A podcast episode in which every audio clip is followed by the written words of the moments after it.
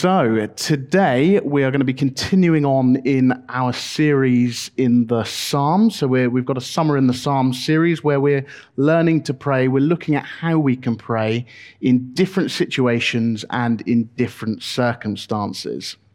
And specifically this morning, we are looking at Psalm 51. So, for those of you that don't know, Psalm 51 is a song written by King David, who I'm sure many of you know, was one of the most revered Old Testament kings of Israel. And in understanding the situation that David found himself when he wrote this psalm, it is particularly helpful because it includes at the beginning a note to the choir master that says this A psalm of David when Nathan the prophet went to him after he had gone into Bathsheba. So we know that David wrote this psalm after he'd slept with Bathsheba. And to more fully help us appreciate the situation, the circumstance that David was in when writing it, before we actually read the psalm, we're going to turn to 2 Samuel chapter 12, where we read Nathan confronting David for this sin of sleeping with Bathsheba. So it's 2 Samuel chapter 12, verse 1. And the Lord sent Nathan to David. He came to him and said to him, There were two men in a certain city, the one rich and the other poor. The rich man had very many flocks and herds, but the poor man had nothing but one little ewe lamb which he had bought. And he brought it up, and it grew up with him and with his children. He used to eat of its morsel and drink from his cup and lie in his arms, and it was like a daughter to him. Now there came a traveler to the rich man, and he was unwilling to take one of his own flock or herd to prepare for the guest who had come to him. But he took the poor man's lamb and prepared it for the man who had come to him. Then David's anger was greatly kindled against the man. And he said to Nathan, As the Lord lives, the man who has done this deserves to die. And he shall restore the lamb fourfold because he did this thing and because he had no pity. Nathan said to David, You are the man. Thus says the Lord, the God of Israel I anointed you king over Israel, and I delivered you out of the hand of Saul. And I gave you your master's house and your master's wives into your arms, and gave you the house of Israel and of Judah. And if this were too little, I would add to you as much more. Why have you despised the word of the Lord to do what is evil in his sight? You have struck down Uriah the Hittite with the sword, and have taken his wife to be your wife, and have killed him with the sword of the Ammonites. Now, here we see the extent of David's sin when he wrote this psalm. It was so bad that when Nathan told him the allegorical tale of the lamb and the rich man stealing that from the poor man, David himself, it says, his anger was greatly kindled. And then Nathan points out that it was he, David, that in this story is the rich man who deserves the anger of God kindled against him.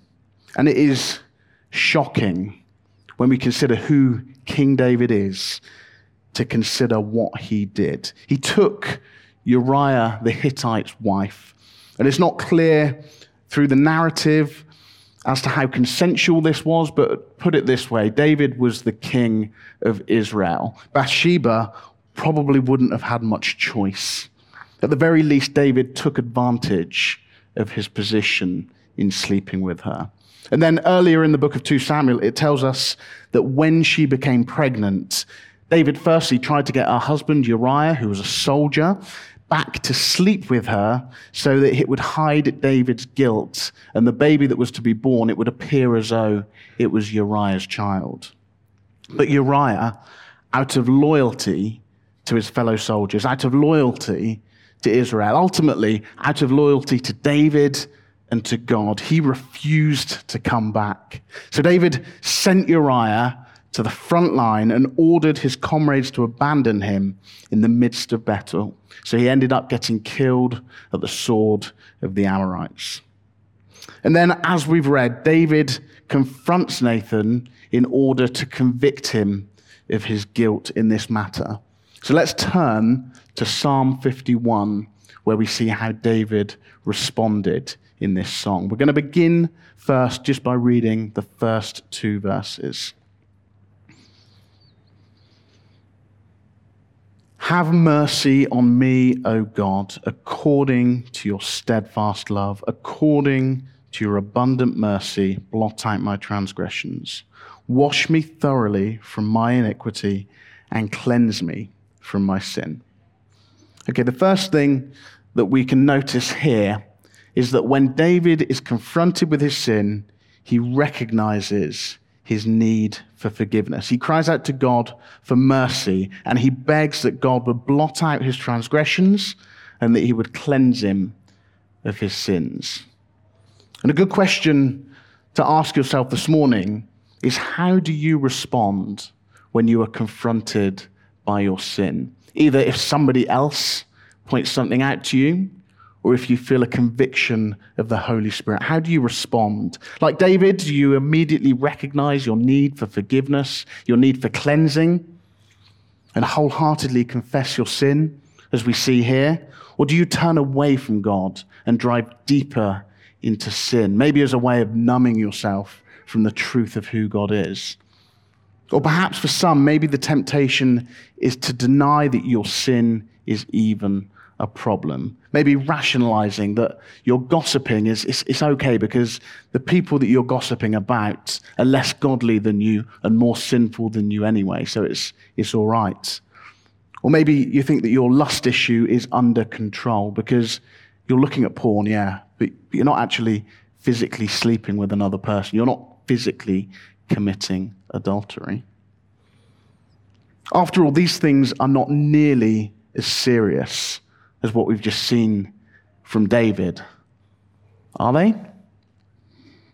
Well, here Jesus himself answers this way of thinking in the Sermon of the Mount. In Matthew 5, verses 21 and 22, he says this You have heard that it was said to those of old, You shall not murder, and whoever murders will be liable to judgment. But I say to you that everyone who is angry with his brother will be liable to judgment. Whoever insults his brother will be liable to the council, and whoever says, You fool, will be liable to the hell of fire. Then jumping forward to verse 27. You have heard that it was said, You shall not commit adultery. But I say to you that everyone who looks at a woman with lustful intent has already committed adultery with her in his heart. If your right eye causes you to sin, tear it out and throw it away. For it is better to lose one of your members than that your whole body be thrown into hell. We see clear, clearly here from Jesus that all sin, even if it's only committed in our hearts, all sin is worthy of the fires of hell. Whether, like David, you've taken somebody else's wife and you've murdered that person, or if you've called somebody a fool, the consequence, according to Jesus, is the same. So our response must be also, like David, when we sin, to recognize our need for forgiveness and to throw ourselves on God's mercy. But you might be sat here right now thinking, this just doesn't seem right. How, how can it be fair that the punishment for calling somebody a fool, the punishment for having lust in your heart, how is it so that that is the same as taking another man's wife, making her pregnant, and then killing that man? And on the face of things, it seems like a pretty reasonable question, doesn't it? How can these smaller things be that serious? Well, let's turn back to the Psalm, Psalm 51, and read verses 3 and 4. For I know my transgressions and my sin is ever before me. Against you, you only, have I sinned and done what is evil in your sight, so that you may be justified in your words and blameless in your judgment. Now, here we see David is rightly so racked with guilt for what he has done. He says his sin is ever before him. He can't get it out of his mind. So, what is the source of David's guilt? Is it because his actions caused Bathsheba to sin? Or is it because maybe in what he did, he's caused immense pain and suffering for Uriah the Hittite's family? Of course, Uriah the Hittite was a husband, he was a, a son, he was probably a brother, certainly a friend to the soldiers that he served so loyally with. And he was taken in his prime by the king who had everything. Surely that's a reason for David to feel guilty and feel repentant of his sin. And no doubt David would have known guilt for these reasons. Of course he would. But the primary reason is found in verse 4. Against you, you only, God, have I sinned and done what is evil in your sight, so that you may be justified in your words and blameless in your judgments. Although David had sinned against Bathsheba and against Uriah, he saw his sin as primarily being against God. He refers to his sin as evil in God's sight. Sin is never unseen by the eyes of God. As Hebrew 4 13 points out, all are naked and exposed to the eyes of him to whom we must give account. And this applies to our sin. Now, sometimes we can try to imagine what God is like. And obviously, we know a lot about who he is from the Bible. And we can picture Jesus, maybe this is me, but I can picture Jesus as a man. And I can read about all of the things he did in the Old Testament. I think, yeah, I can, I can really picture who Jesus is. But as I picture Jesus as a man, sometimes it's easy to lose sight of his deity. We can fall into the trap of thinking that Jesus is like us, but better. Now, this view of God falls infinitely short of the truth. He is far greater, he is far more magnificent than our minds can even imagine. There are two important words that describe who God is. He is holy. That means he is set apart. He is spotless. He is entirely perfect. And he is just. Everything that Jesus, everything that God does is right. He is morally flawless. He cannot allow injustice to go unpunished. The result of his holiness is that all sin is so abhorrent to him he cannot tolerate it in his presence. And more than this, because he is just, he cannot allow sin, your sin, my sin, no matter how small we may see it as being, he cannot allow it to go unpunished.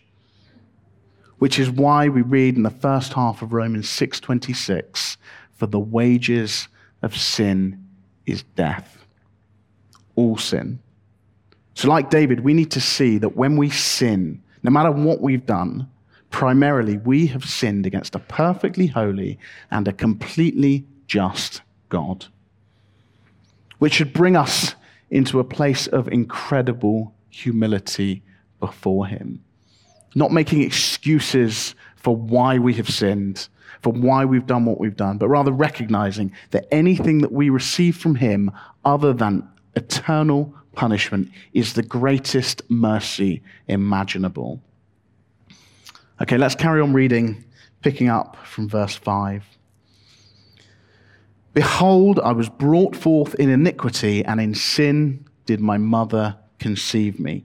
Now, here we see David recognizing the sinful state that he was born into, the sinful state that we are all born into. As humans, as sons of Adam, we are by nature sinners.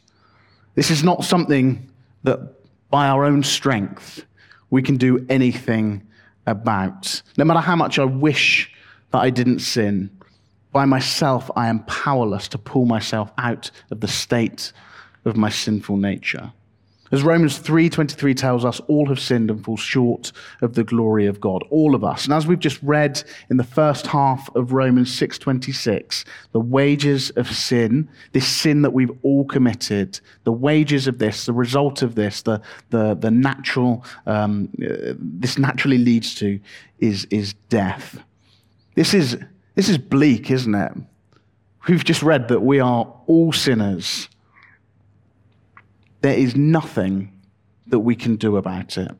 We were born into it, and the result of our sin is death. Let's keep reading Psalm 51 to see if there's any hope. Verses 6 to 9. Behold, you delight in truth in the inward being, and you teach me wisdom in the secret heart. Purge me with hyssop, and I shall be clean. Wash me, and I shall be whiter than snow. Let me hear joy and gladness. Let the bones that you have broken rejoice. Hide your face from my sins, and blot out all my iniquities. Here, David recognizes that in his sinful state, as we've said, he cannot save himself which is so important for us to see. Because the temptation can maybe to try and pile up good works in order to earn ourselves some credit with God that maybe counteract the sin that's in our life. Maybe by giving money to somebody who's in need or, or by treating someone kindly who's treated you badly, as though this will somehow help us to, to, to, to earn credit before God. But as we read in Isaiah 64 6, we have all become like one who is unclean, and all our righteous deeds are like a polluted garment.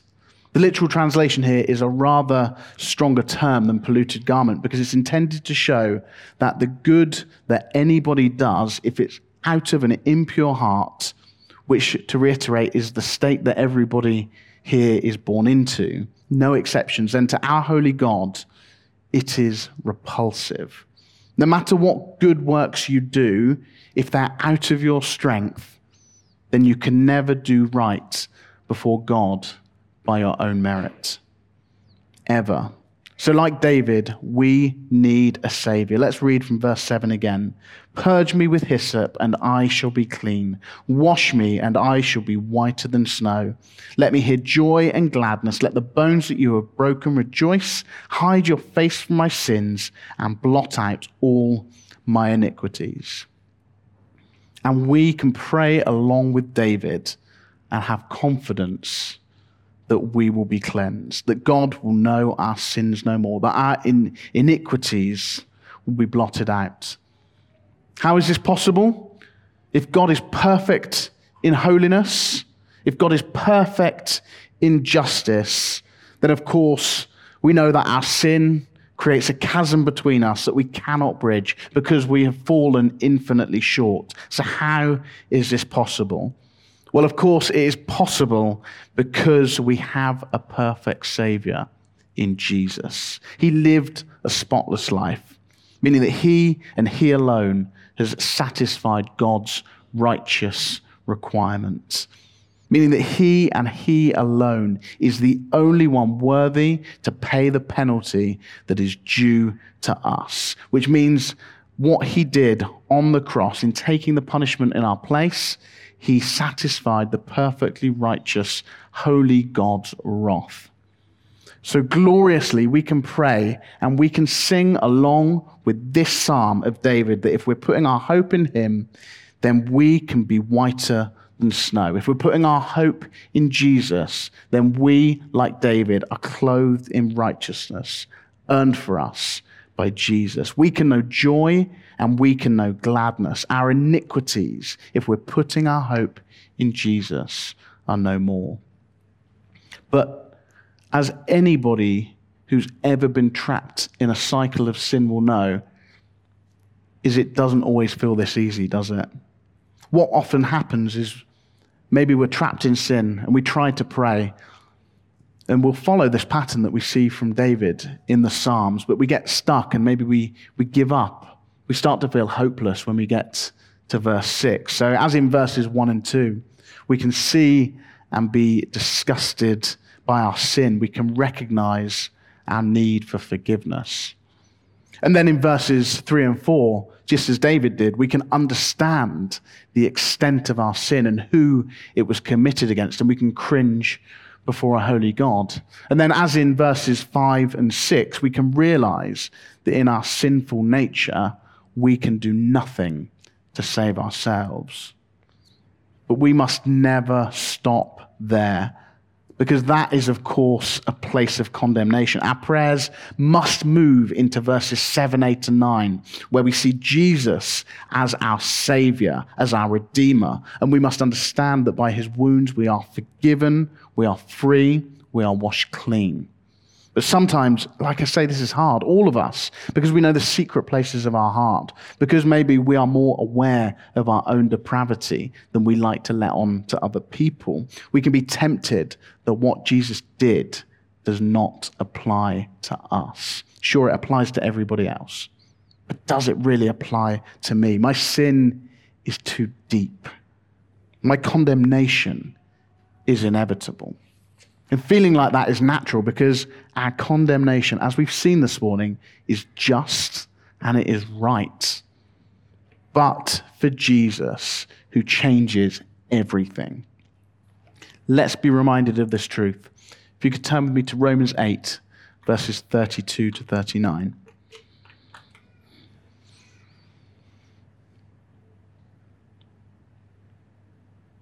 Romans 8, 32.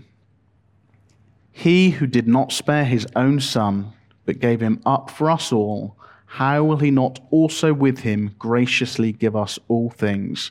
Who should bring any charge against God's elect? It is God who justifies. Who is to condemn? Christ Jesus is the one who died. More than that, who was raised, who is at the right hand of God, who indeed is interceding for us.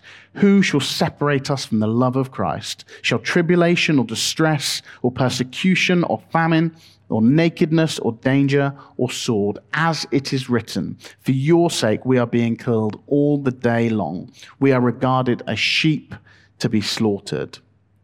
No, in all these things we are more than conquerors through him who loved us. And I am sure that neither death nor life, nor angels, nor rulers, nor things present, nor things to come, nor powers, nor height, nor depth, nor anything else in all creation will be able to separate us from the love of God in Christ Jesus our Lord. This is how much he loves us. So, like David, we can enter confidently into God's presence, secure in the knowledge that we're found in Him. And please, if this morning you are trapped in a cycle of sin and you just keep going round and round and round, and you are unable to get into this place where you can see beyond it, and you're unable to trust and to believe that Jesus can forgive you, then meditate on these verses. Get somebody else to be praying for you as well. We need to move beyond our sin and into the forgiveness that Jesus gives us. The extent of your sin, no matter how bad, look at what David did. Even if you've done more, you've done worse than that in your eyes. The extent of your sin is not greater than the redemptive power of the cross. If you come before him repentant, trusting in Jesus, then he is just and right to forgive you. And once we've entered into his presence, once we've received God's forgiveness and we've been clothed with the righteousness of Jesus, this isn't the end of the story. This is amazing that we've received this forgiveness, but Jesus has even more for us.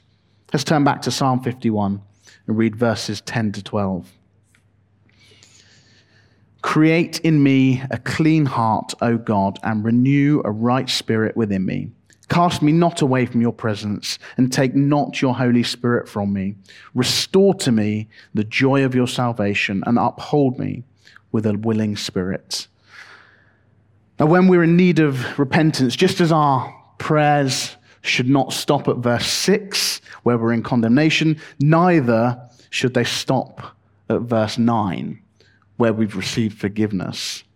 God offers even more than this. God offers to change us, He offers to renew our, our spirits through the power of the Holy Spirit, who He has given to us. And as David prays in verse 12, what this will do for us, it will restore to us the same joy that we first experienced, that we first encountered when we first met with Him, when we first knew the truth of who Christ is. And it will enable our spirits to be willing to be aligned with God. This is what He wants for us. He wants us to find our joy in Him, and He wants our hearts to be like His heart. It's like when I discipline one of my children for trying to drown another one of my children. I don't just want them to say, or I don't just want them to feel sorry, nor do I want them to be merely obedient to me by not drowning the child that was being drowned when I turned my back. That would, it would be nice, it would be a good start, but that's not what I'm seeking when I'm disciplining them. What I'm really after is a change in their heart. I want them to agree with me. I want to be in alignment that drowning your brother or your sister is not the right thing to do. And this is what Jesus wants from us when we sin. True repentance is not saying sorry. True repentance is not even feeling bad. It's not even committing to changing your ways and being obedient to God in the future. Complete repentance requires a heart change so that our wills line up with Jesus' will and that the joy we find in Him far outweighs lesser pleasures. That is true repentance. But we can't change our own hearts. So as we repent, like David, we should be pleading with God that He will do this for us by the power of the Holy Spirit. And through this, we can know freedom from whatever it is that holds us captive. And again, because of what Jesus has done for us, we can be confident that when we pray this prayer, align my spirit with yours, we can be confident that if we remain repentant, Jesus will do this. Okay, let's read the final verses 13 to 19. Then I will teach transgressors your ways, and sinners will return to you. Deliver me from blood guiltiness, O God, O God of my salvation, and my tongue will sing aloud of your righteousness. O Lord, open my lips, and my mouth will declare your praise. For you will not delight in sacrifice, or I would give it to you. You will not be pleased with a burnt offering. The sacrifices of God are a broken spirit, a broken and contrite heart. O God, you will not despise. Do good to Zion in your good pleasure. Build up the walls of Jerusalem. Then will you delight in right sacrifices, in burnt offerings, and the whole burnt offerings. Then bulls will be offered on your altar. Okay, so up until now, in this psalm, what we've seen is David, he's, he's as we've seen, he's, he's, understood his, his need for forgiveness. He's recognized the importance of his sin. He's, he's seen who it is that he's sinned against, ultimately, that he has sinned against a holy and perfect and just God. And he's understood that because of this, he needs a savior, which he has pleaded with God to do. And he's asked God to change him, to create within him a clean spirit. But we see a shift now in David's focus. It's moved away from David's relationship with God and it's moved on to how David will serve him, how he will proclaim the truth of God's name, so that others too will serve and will return to Jesus. David promises, it says, to teach transgressors, that is, people who are turning away from Jesus. He promises to sing aloud of God's righteousness, to declare his praise.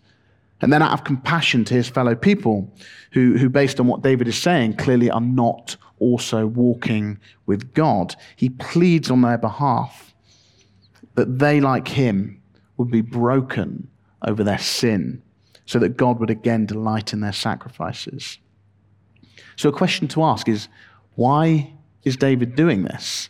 Why has David been praying receiving forgiveness from Jesus, receiving forgiveness from God, why then all of a sudden is he saying, I am going to declare your name to others? Is he doing it maybe to earn credit with God? Well, we know that can't be the case because we've just seen that it is by grace and by grace alone that we receive all that Jesus has to offer for us. So this can't be it. Rather, it would seem that this is just the next step in David's journey of repentance and restoration. As God changes David's heart and David sees all that God has done, this is the natural response to God's grace. When we understand the extent to which we've been forgiven, when we grasp the glory of the one that we worship, when we experience his goodness towards us, this should seriously impact our view of those that don't know him. As I said earlier, God is both holy and he is just. So if our sin is not atoned for by Jesus, we cannot know him. And the Bible tells us that there will be a day he will come back to judge the earth. And those that have not had their sins forgiven, those that have not had their sins atoned for, will be separated from him for an eternity in hell. If we fully understand for ourselves that we have received this incredible undeserved mercy, then of course, of course, of course, like David, our hearts will break for people that do not know him, particularly those that we know and we love. We should be urgent to tell people the good news of Jesus, to tell them of the incredible forgiveness that we have received, to tell them of the redemption that is available in him. And if we don't feel this to the extent that we are willing to overcome our fear of man, to tell people about who Jesus is, then we need to ask ourselves some questions. Have we really understood the horror of our sin and our desperate need for forgiveness? Do we see the majesty? Do we see the glory of the one who our sin has been committed against? Do we realize that our good deeds cannot save us? Only Jesus can. Are we pleading with God that He would change us, He would create within us a clean heart? Are we pleading with God that our joy would be found in Him?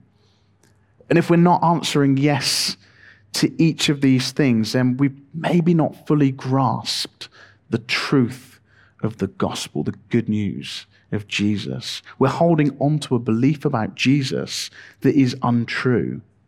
But again, gloriously, there is forgiveness for this. As with all sin, we need to confess it to Jesus. As we read in 1 John 1 9, if we confess our sins, he is faithful and just to forgive us our sins and to cleanse us from all unrighteousness. What a kind and generous Lord we serve. Even where we're faithless, He is faithful.